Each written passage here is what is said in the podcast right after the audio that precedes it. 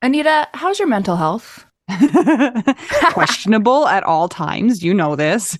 Yeah, how's the mental health of your children? Um, also a little bit tricky. Can I tell you my experience in trying to find therapists for myself and my kids, Mel? Yes, please. Okay, this is how it goes. You ask around your friends and your family for a referral for somebody who's nearby. You finally find somebody who sounds like they might work for your family. You give them a call and you find out that A, they're not accepting new patients, or B, they have a huge wait list. So you start over again and you ask people if they know anybody who would be a good therapist and a good fit. Finally, you find one, you go and you meet with them, and you figure out that you don't actually like them that much. But it's been so much work to find somebody who you can go to in your area that you're kind of stuck with them. Well, do you have any ideas for how to get around this? um, I do, because guess what? I've actually had some therapists that I have found on my own, which involves what you're saying. Sometimes I remember one time I was like three hours in the bathtub on my phone looking through Yeah. websites. I was such a prune at the end. But I have also had the experience with working with BetterHelp, and it was like, I, wa- I don't want to say too good to be true, but because it is true, but it's like amazing because I was matched with my therapist within 24 hours. And you didn't have to go through all of that other ridiculous process of trying to find somebody. And here's the cool thing too is if that person didn't work out for you, you can just switch and say and it's not like you're committing to another years long search for somebody who you're going to jive with. It's true. And I lucked out, or maybe just BetterHelp is really good at matching people together because I never had to change my therapist. I loved her. Perfect fit for me. And I know that some of our friends have used BetterHelp and they've had to change therapists, and boom, same day, you can change. Easy peasy. You can ghost your therapist. Get a new one. I love this idea. BetterHelp is one of our sponsors. If you use our promo code trybetterhelp.com slash WWDN, you get 10% off your first month. And we totally recommend it. Yes, get some therapy. That's trybetterhelp.com slash WWDN. Greetings, Widow We Do Now family. This is Mel. As some of you know, this last week has been crazy with the starting of school for many people all around the country. This is especially busy for us as Anita has lots of responsibilities. So stay tuned for a brand new episode next week. But for this week, enjoy our exclusive interview with licensed marriage and family therapist Christy Nauman, who specializes in EMDR, because we could all use more therapy, right? This is an episode we recorded at the beginning of the pandemic, and there are many very valuable tips and insights in this podcast. And as you also know, we are a partner with BetterHelp.com, and we support everybody getting the help that they need in the mental health department. Our listeners receive a 10% discount off their first month, and if you cannot afford therapy, they have financial aid options available. So please check it out. Get some therapy. Visit betterhelp.com slash WWDN or click the link in our show notes and get started on a better journey for your mental health. And stay tuned for our replay of episode 20, therapist Christy Nauman.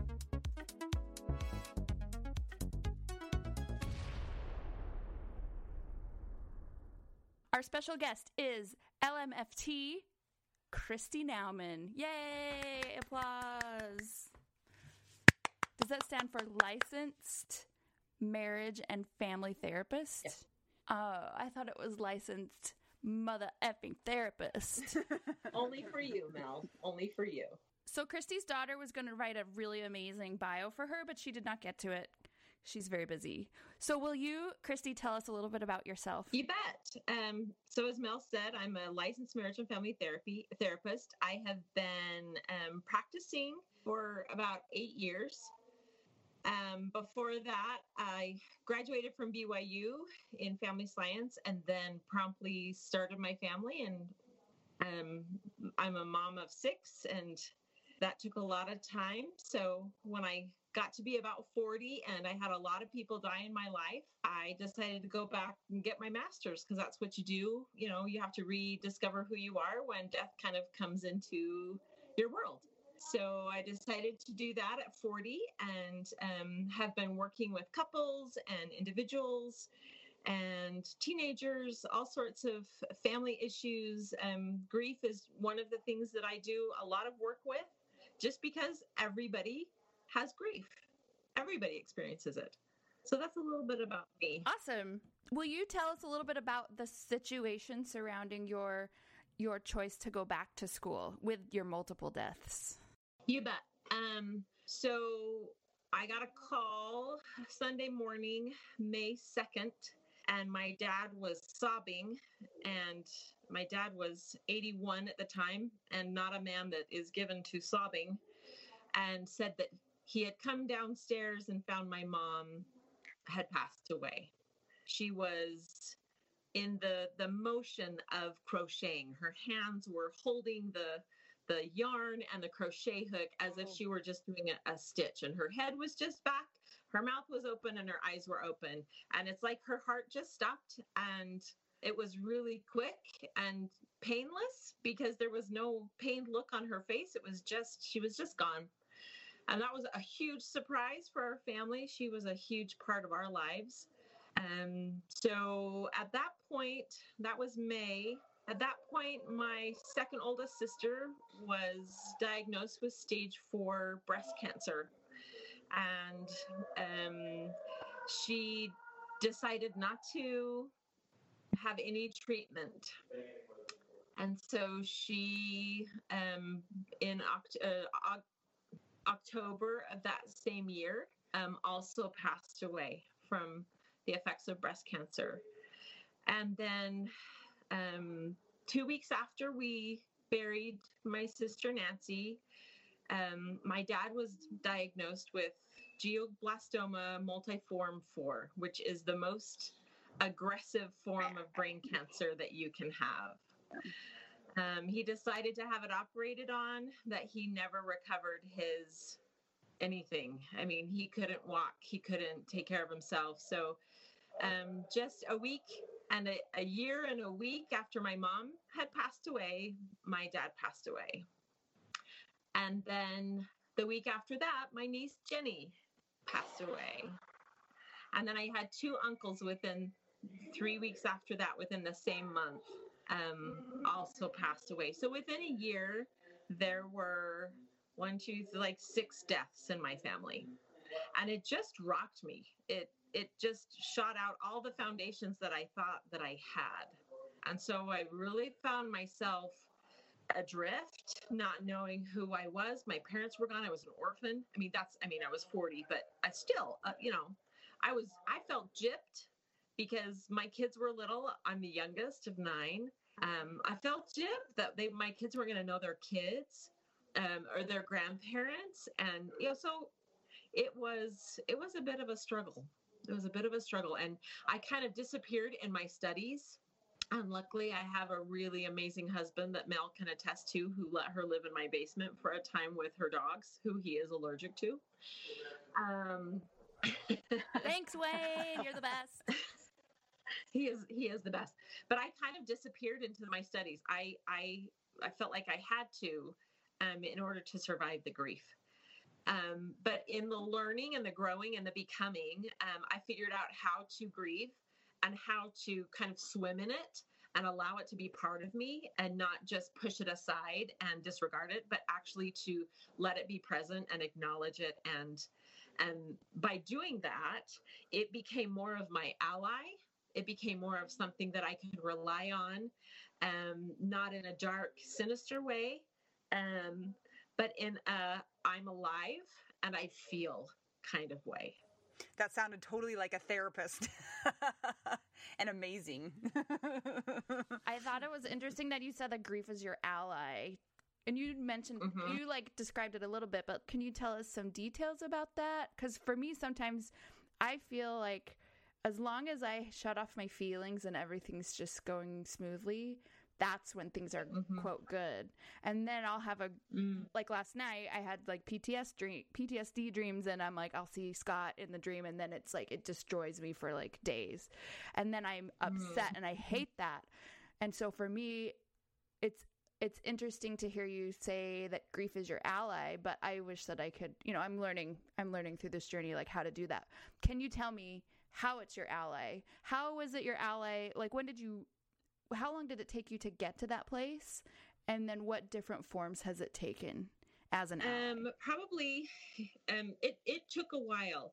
I feel like I didn't really, um, I didn't really grieve until probably the summer after my dad died. After like after the wave of death happened, um, I don't feel like I grieved. I don't feel like I grieved for my mom really hardly at all um, until after. So I, it felt like um, everything was on hold, and I just had to. I just had to get through. We just we had to sell her their house. We had to. My dad got married in that in the midst of that before he got sick um, you know, and then we went and took care of my sister Nancy, and then I started school that January, and then you know my dad came out of surgery and then had all of this recovery. So there was um, there was a, lot of I'm just gonna put it on the shelf. I'm just gonna put it on the shelf. I'm just gonna I'm I'm setting it aside. I've got to get through this, right? Um, so it definitely didn't act as my ally at that time. It was it was really a burden. It was something to put away. It's something I I was running really fast from. But that summer after my dad died, when I started to feel, when I started to have weight, like I'm standing in the ocean and sometimes it's calm and then suddenly a huge wave comes and it just knocks me flat on my butt. And then I'm trying to get back up and I go I go along pretty well and things are just kind of a little bit wavy. And then I'm, you know, another wave just knocks me down. And I started to recognize my my pattern or or how I how the the the grief would come for me um, and it, it was always around family time. It was always around memories. It was always around i mean there are certain things that that made it kind of rise up. And and that that was definitely um, so hard to know how to do to know how to do you know that. But once i started to recognize that rhythm and and how it was moving through me then it was almost like i could anticipate the wave and then i rode the wave. Rather than it having it knocking me down it actually propelled me forward to do things that i you know like opening my private practice. I never would have done that. Um and you know there are just some things that it, it propelled me to do and that's why i say you know if i made it through that i can i can do anything. And it it's it really does, does that make sense? That's that's how I, I started to be able to feel that and not that it was just this horrible thing anymore but as i anticipated it and i and i worked with it and i let it lift me and i it, both up and down um, then I, I learned how to allow it to be my ally rather than fighting against it. So basically, you're a grief surfer. I'm a grief surfer. Yes. Cool. I love that. Got it. So um, we've talked about this before, but I think that I'm in a stage where I'm still trying to figure out um, the rhythm of my grief because Mel and I have talked about how sometimes I expect there to be those big waves and then the big waves don't come. And then sometimes just out of the blue. And it's so frustrating to not be able to anticipate that because you are just getting pummeled by waves sometimes. But actually, just today, I was um, noticing that something that I can anticipate a wave coming from is the things that my husband used to do and only he used to do. So for instance, he we have a bike trailer that hooks onto the back of the bike. We call it the bike train, and he always put on his bike and he took the kids for rides, right? Only him. I never did this. He was the only one. He would take the kids for a bike ride. So when my kids were like um, a couple weeks ago, they were just begging me to set up the bike train. And I got so grumpy and I was just like in this bad place. And it was because like that was making me confront like dad's not here you have to step in and then just today they were like mom can we set up the hammock i never set up the hammock that was always dad who set up the hammock so again grumpy like irritable and i was like oh like i'm noticing something here a little bit of a pattern to that. So it's interesting that you say that. I'm just in the stages of trying to figure out some of the ebb and flow of it, and it's hard. So it's tricky. And and it, it wasn't always predictable. I don't want it to seem like you know it's like oh there's a song oh there's a you know. The-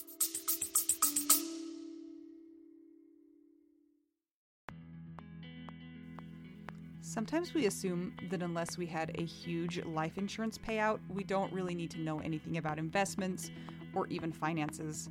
But guess what? A little knowledge of finances is critical for all of us. Maybe your partner was in charge of that stuff, and now you find yourself making all the decisions. Maybe you're mad about that. Maybe I am. Nicole from the He's Gone But the Money's Not podcast is here to help. She tackles financial literacy by telling the stories of women and widows and finance experts and shares the lessons they've learned as certified financial planners.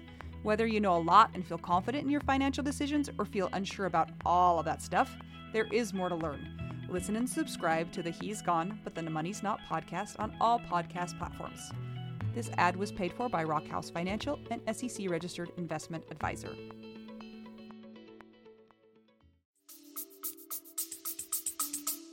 last time we had Easter, my mom was in my back. Right. It, it's not, it's not always that way. There are unpredictable parts about grief. Those waves that just, it's like those rogue waves that take you like you think you're, you're fine. And then suddenly you're driving down the road and you see a stupid billboard sign and it's like, you know, I, it's, it's, sometimes it is just random. Um, I just, I just try to really find a way to be okay with being knocked down rather than just trying to fight against it and allowing the wave to just take me where Yeah. it would and and that that took that took a lot of practice. And you know i and every every experience is different. Um i still had i still had a huge foundation of family and friends to you know that were dealing with similar situations. I wasn't i wasn't alone trying to deal with the grief. I had like we were we were arm in arm with the same grief my sisters and my brother and that made a huge difference huge difference So, Christy, I have a bunch of questions for you. Um, so my first question is: is there are like a million types of therapists? I feel like, right? So you're an, a licensed marriage and family therapist. There's licensed clinical social worker. I feel like there's like two other acronyms for them. Can you explain what the difference between the different versions of therapist and also like are there certain specialties that are better suited for certain, you know, situations? Well, let me let me explain the acronyms, the letters behind the name first. So, licensed marriage and family therapy. Um, we focus a- a lot on what's called systemic theory, the family system, um, and how the family system works together. Um, within the the family system, everyone has rules and roles that they play, and they play off each other. For example, um, in a in a family that has an individual that may struggle with anxiety or depression, that person becomes the identified patient in the family. Everyone sees them as the sick person. They always take the most energy. Um, they get a lot of attention. And, and if anything were to change, if that person were to try to become well, what the system tends to do is keep that person sick so that the family system can continue to be functional and the status quo is Right. maintained. So, marriage and family therapy, we look a lot at family systems. Um, I do a lot of couples therapy because of that, um, looking at the emotional connections between families. Um, that doesn't exclude me from doing individual work, and I work a lot with trauma because of that's an interest that I have. But um, modality wise and philosophy wise, we're looking at family systems a lot more.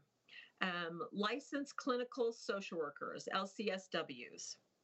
Uh, they typically take a, a broader community look at things.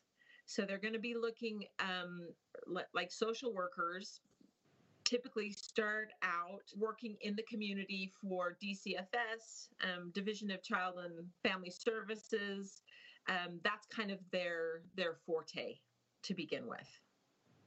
And then, but they're also not limited. They can work with individuals, they can work with families, they can work with couples. Okay, so LMFT, LCSW, are there more? Yeah, the last one is um, the mental health.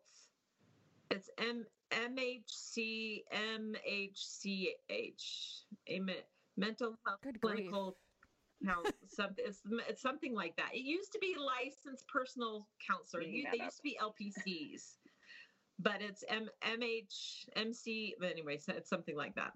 M I C K E Y M O U S E M F T. Maybe it's the CMHC, clinical mental health counselor. That's what it is. Clinical CMHC, clinical mental health counselor. Did I hear they- a niner in there somewhere? I, Sorry. um, and they typically look more towards addictions. They have a, a really rigorous training um, around addictions and the addictive brain. That doesn't mean it excludes them from doing any other types of therapy, but typically their specialty is more in line with addiction recovery. So within within each of those categories, are are there specialties that you um, specialize in after you've gone through schooling? Like you know, you can be a doctor and then you become a cardiologist. So like, do therapists generally have like a subspecialty? Um, like are there people who specialize in grief or are there people who specialize in you know what i'm saying like are all counselors you can go to all of them for anything any of your needs Well, you can, I mean, technically, you can go to any therapist for any of your needs. But to answer your question, uh, almost all therapists have specialties. They all have things that they prefer to do or they're better at. Um, when I started, I was convinced I was going to be a play therapist, that I was going to work with little kids. I did it for like three months and I'm like, oh, hell no, I'm not doing that. Um, I, I mean, and I have six kids, so you think that I could do that, but it was, um, it was slow. It's really like the progress is really slow. You do a lot of play, you do a lot of coloring, you do, and it's just really, really slow progression. And I was just like, I'm gonna, I'm, I'm gonna not be able to do this. So, um, so I, so I, I really quickly figured out that teenagers um, is a niche that I have. And working with teenagers and trauma, um, attachment injuries, those that are adopted, that's an area that I really, really love. Trying to help um, individuals repair attachment injuries that have happened in those early years. And so that's why I worked into um, called EMDR, which is eye movement desensitization reprocessing, which is um, a form of trauma therapy that helps the brain reprocess traumatic events, including grief. So that's where um, my specialty kind of um, wraps around grief and and holds it in. It grief is not my main focus, but it is definitely an area that I feel comfortable because I've experienced it, uh, as well as being able to walk with someone as they heal, as they you know pull it out, look at it, address it, and then it goes back in in a much healthier, reprocessed way. So I have a question about EMDR and who needs it. So obviously, a young person that has lost a spouse has experienced a traumatic event. Because it's a traumatic event, does that mean everybody that has experienced loss as a young widow or whatever age should do EMDR? Or are there people that benefit more than others? I would say I don't know a person that wouldn't benefit from EMDR because there's not a person that hasn't experienced trauma. Now, if you know, if we're talking about big trauma, which is being widowed, um, you know, having a spouse die when you're young, when you have children at home after just a few short years, that's a, that's a big T trauma, right? But everyone has little t traumas that populate their lives from the time that they grow up until the time that they die. So it's my opinion that everyone benefits from EMDR because as the trauma as the little t traumas start to pile up it becomes big T trauma. And that's when we can get stuck in depression and anxiety because we can't let go of the little T traumas. So, yes, grief is a great way to, I mean, EMDR is a great way to help and process through grief. Um, but like I said, I don't know anyone that wouldn't benefit from EMDR. Can you just like give us a quick explanation of how EMDR, or like what you do, what the experience is for people who aren't familiar with it? You bet. Um, so I have, I'll, I have like they're called tappers, and they just they're they're like buzzers that that give a vibration off, and and they alternate side to side. What's called bilateral stimulation when the, when that happens, we bring up a memory or an experience that may have been hard or troubling or difficult, and um, they think about that memory, that experience. They allow the memory to like populate their mind, to light up their mind while the tappers are tapping and doing the bilateral stimulation. As they do that, I ask, where are you feeling this memory in your body? Where is it showing up? Because the body stores all of that information, what we feel, what we hear, what we see, what we sense, all of that is stored in the very cells that, of our body. So our body has memory more than just our mind having memory. So I ask for them to bring up that that that memory and what what how does it feel in the body? And often, if it's um, grief related, it'll be over the heart. It'll be in the chest area and the shoulders. It'll feel heavy, like it's hard to breathe. And that's a really typical place where the body stores grief and sorrow. And as they bring that up, I'll ask them, you know, to allow that to just sit in their body. Um, I'll I'll then incorporate maybe a negative thought that they might have around that experience, like um, I'm not good enough, or I'm never going to feel better. This is the I'm I'm always going to be broken uh, anything like that. And then we tie that together with the emotion and the memory.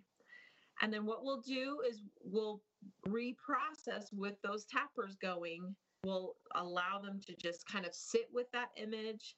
Um, and it's it's usually eyes closed processing so it's a lot of internal processing and what happens is we bring that memory um, forward into the the short-term memory banks. And we look at it in different ways. So i'll ask questions like what do you notice about this memory? And a lot of times as we work through it it'll be well it doesn't feel as hard right now. I feel stronger right now. And, and there's there's a process that the brain starts to move through that enables the brain to resort it and put it back in a way that is um, healing. It is um, in, in a positive way, uplifting and emotional. And often what we'll see is a, a positive thought, a positive cognition at the end, which is it can be anything. If if the negative thought was I'll never get over this, it's like I can do hard things. I've already done hard things. Um, so in putting it back together, we always um, try to tie it with a positive cognition so that it allows the brain to re identify this memory and this experience. And then often what happens, almost always what happens is I'll go back and I'll say, What are you noticing in your body? And um, and if if it's not completely clear, then we'll keep processing it until it is because the body needs to let go of that stress of that memory and with the reprocessing it can. Are there times where somebody's trauma may be too traumatic to do EMDR or what would you say to somebody who's like well I don't want to bring all the memories up I just want to you know get through therapy but that sounds really scary well, of course, and so I'm always going to honor that. And um, any any good EMDR therapist is going to recognize that there has to be what's called resourcing at the beginning. Um, I'm not just going to jump into the real traumatic, hard memories at the beginning because we need to set a foundation. So we're going to um, create a peaceful place and we're going to create a container that can hold some of those heavy things that maybe we can't process through every time we're going to um, resource smell and um, touch and you know sight and hear we're going to resource all of those internally so that as things get difficult and they do and there's resources put in internally for them to manage it. And we go at the pace that the client can can go and if they say it's too scary we put it away and we move to a different we move we move to a different thing. Um, one of the things that I, I do is called emd so it's it's eye movement desensitization. We don't reprocess. So it's looking at a memory. We we we stay in the present and we look back and we look at that memory and it's like ooh wow that's really hard. Okay come back to present how you doing? Let's breathe let's breathe let's breathe. Okay let's go look at it for a minute. And I, all the time my tappers are going right? Because we, we want that bilateral stimulation to allow the brain to um, see this in a different way. So then we'll look back again. Okay what's it what are you feeling about it now? It's getting a little bit less. Okay come back to present. And we'll do that over and over and over if there's if they're not ready to move to that reprocess stage until they are ready Okay, so I just want to tell you so both Mel and I have done EMDR and it's it's bizarre, I would say is the explanation I have for it. Like I told my therapist that I felt like she was just scrambling my brain and then at the end it was like somehow it felt better. And I was like I have no explanation. You just made me feel nutty for a minute and then and then I feel better now. So thank you very much. Here's my money. Um yeah, I it's it's that's the best explanation I have for it. But um, it's also a little bit surprising. So when I was doing it um, with my therapist, one of the things that we were, one of the memories we were dealing with was some of the feelings I have about not, um, not cluing in and not catching on to Jason's what was going on in Jason. And I was feeling a ton, a ton of guilt about that. So we went into the EMDR process, and my therapist, um, you know, we went through that same process that you kind of just described. And where we ended up was not where she thought we were going to end up. When we got to the end, and I was feeling really at peace with it. And she was like, wow, it's so interesting what the brain does because you think you can predict what it's going to, and it just kind of meanders its way to where it feels good about it you know and and where i felt good about it was not trying to convince myself that i shouldn't have done anything. It was just that i came to the place where i didn't do anything and that's it you know not trying to absolve myself of guilt but just trying to you know say that this is what happened. So um it's just really it's a really interesting weird thing that i don't even know how somebody figured it out to do it. One gripe that I have, and Mel has the same gripe, is the stupid five stages of grief crap.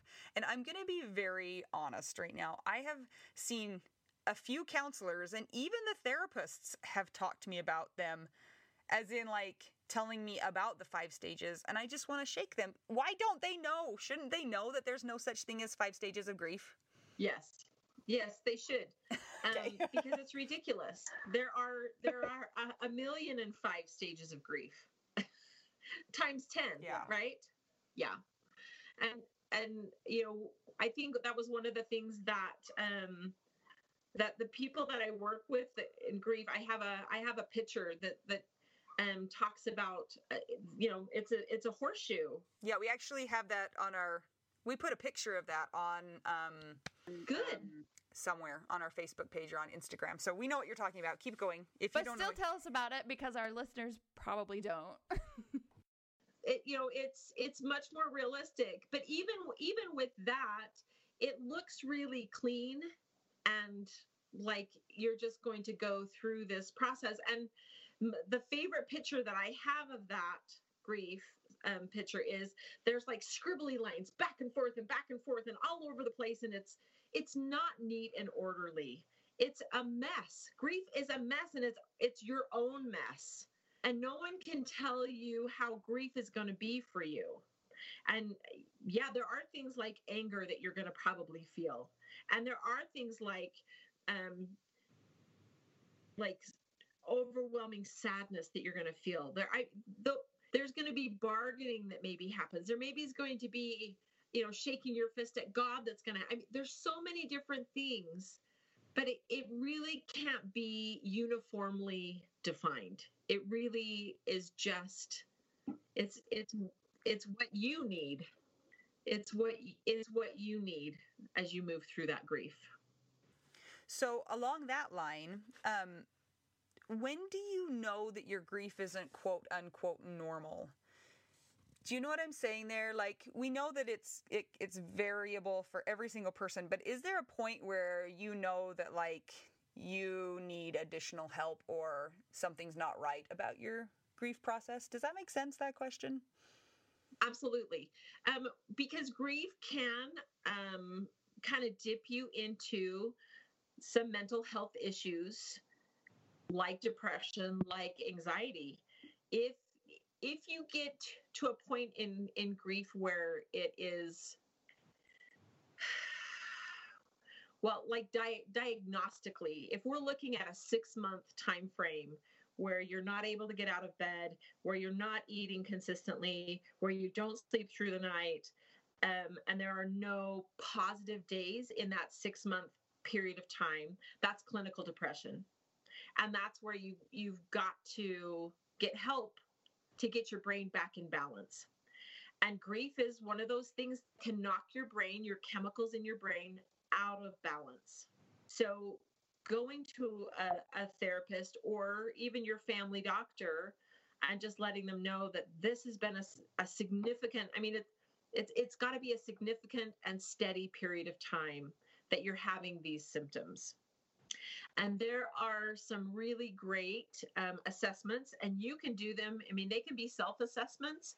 You can look them up online and you can do them. One is called the PHQ 9, and that's the that measures depression. And the other one is the GAD 7.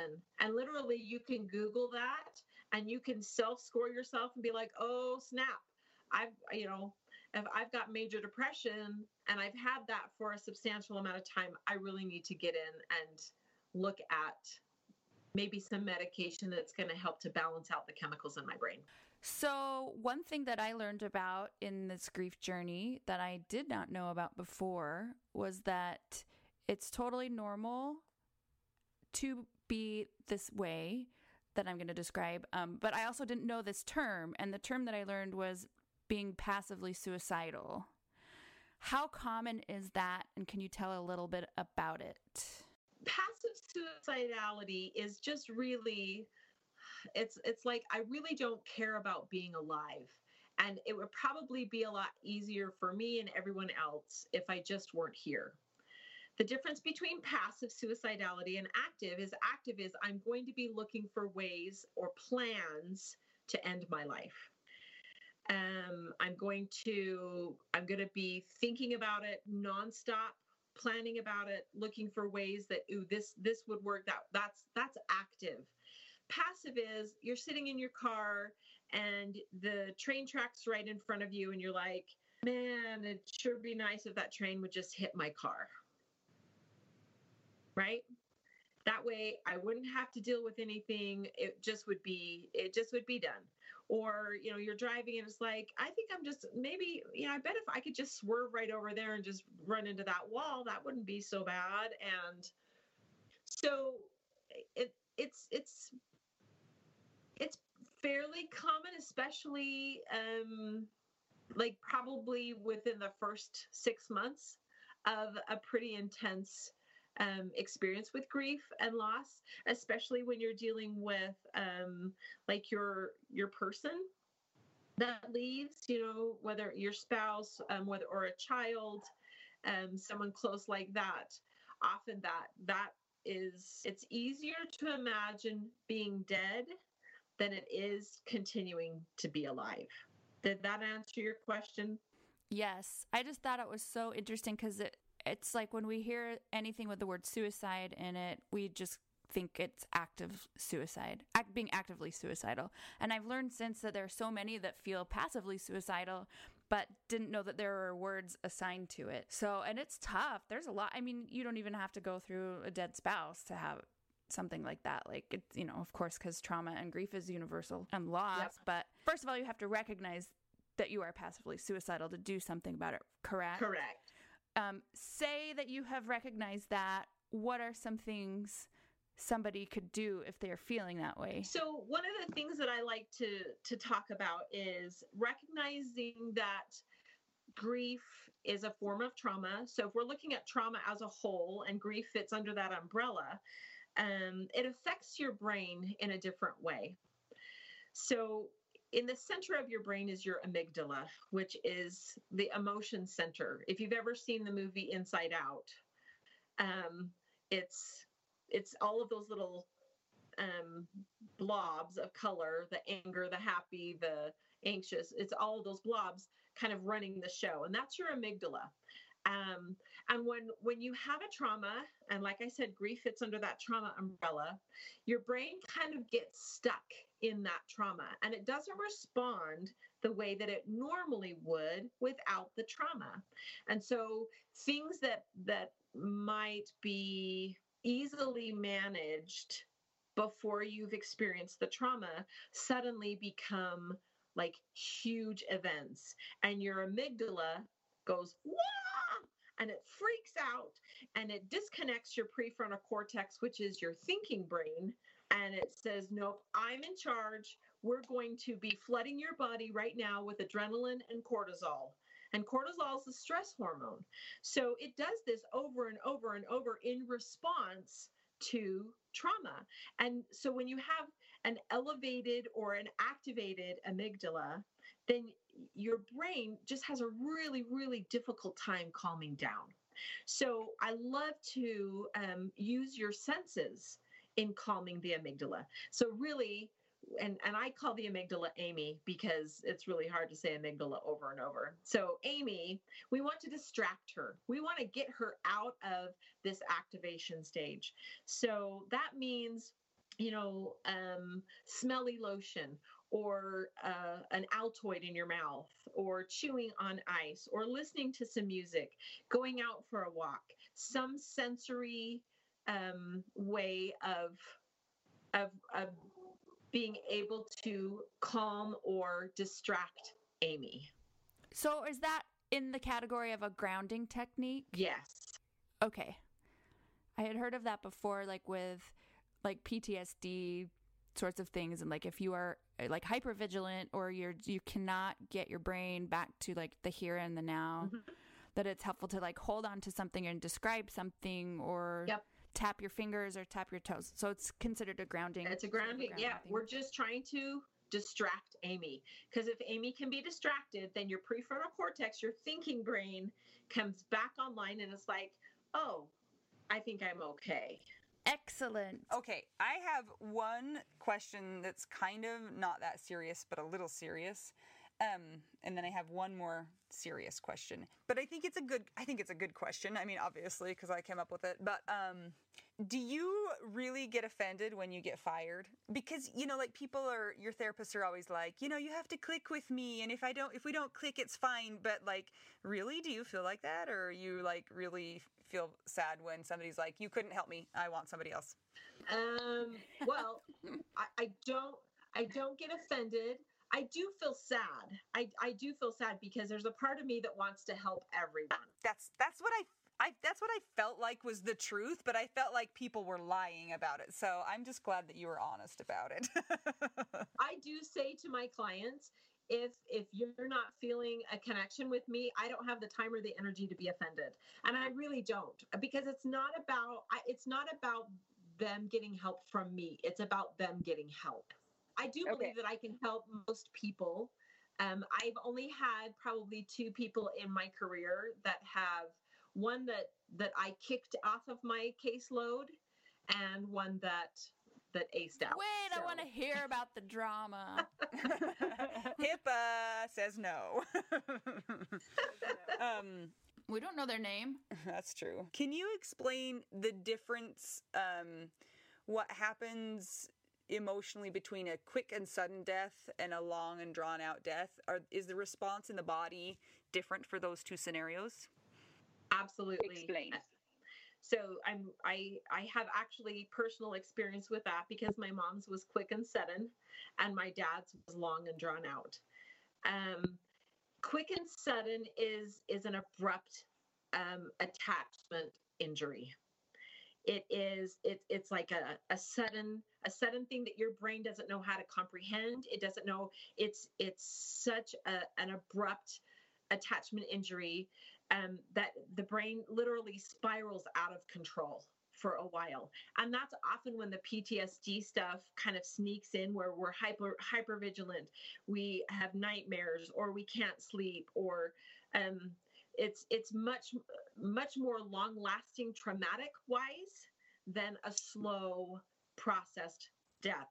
Because with a slow processed death your brain has the opportunity to recognize the end. Even though you don't know exactly when it's coming it is a process of of saying goodbye. So it is an attachment injury but it's it's like okay and Mel, you can just close your ears and you can probably just cut this out. But it's the difference between a, a, a cut episi- episiotomy and a t- torn episiotomy. oh, okay. Poor Mel. I'm scared of nothing. You guys don't know about my rope swing accident. yes, I do. Yes, I do. And I want to block that from my mind forever. I do too. So, um, so I am allowed to be part of the conversation. But it, it's it's just one is a little bit more clean and precise, and one is jagged and messy and a little bit harder to heal from. Interesting and gross. Thank you for that visual. okay, Christy. Yeah. So, one thing that I've noticed and we've noticed is I mean, everybody, their trauma is the worst thing yeah. to them.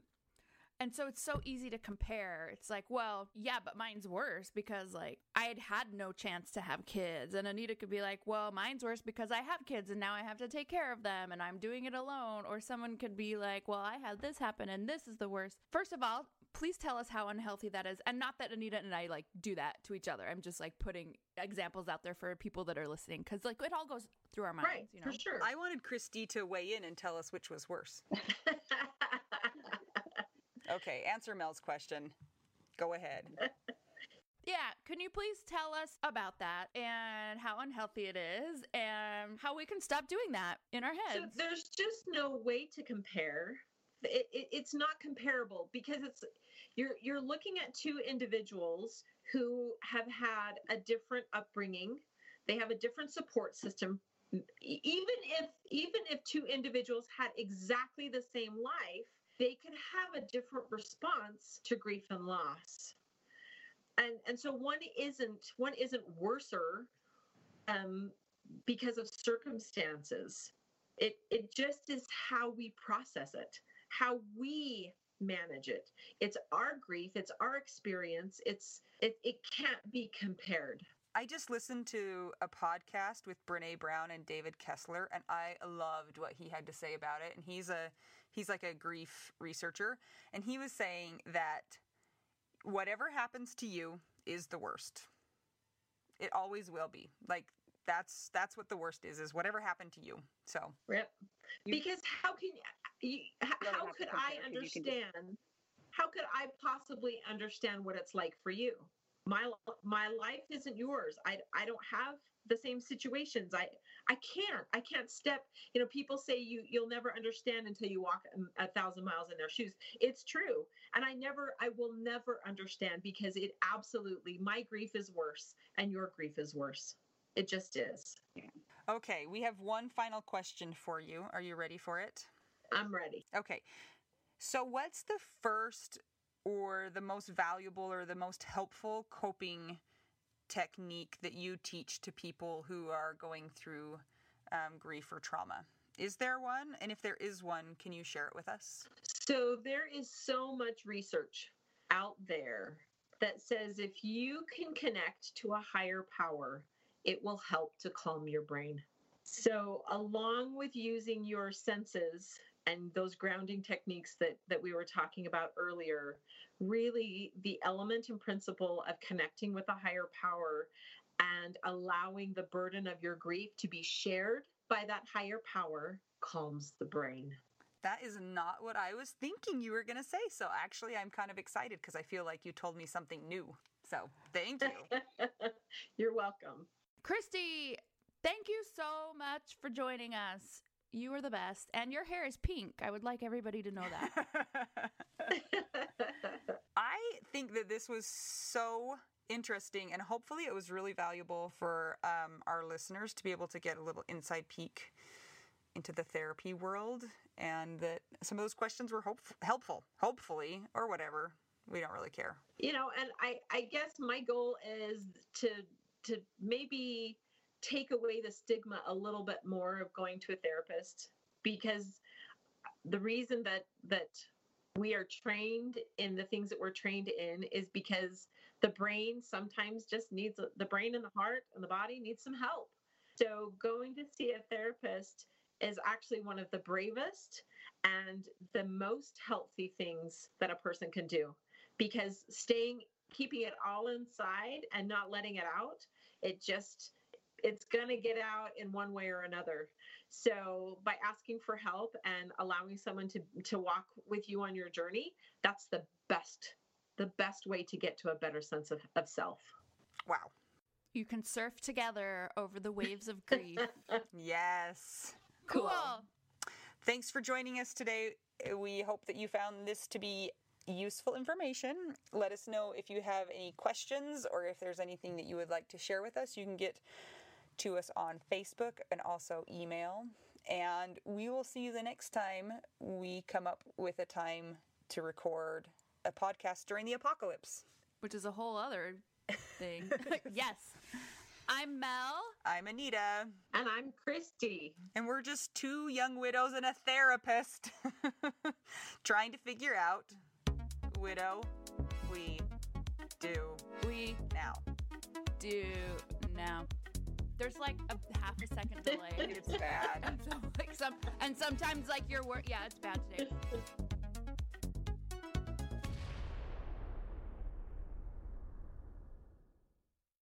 This is my favorite thing to discuss with you.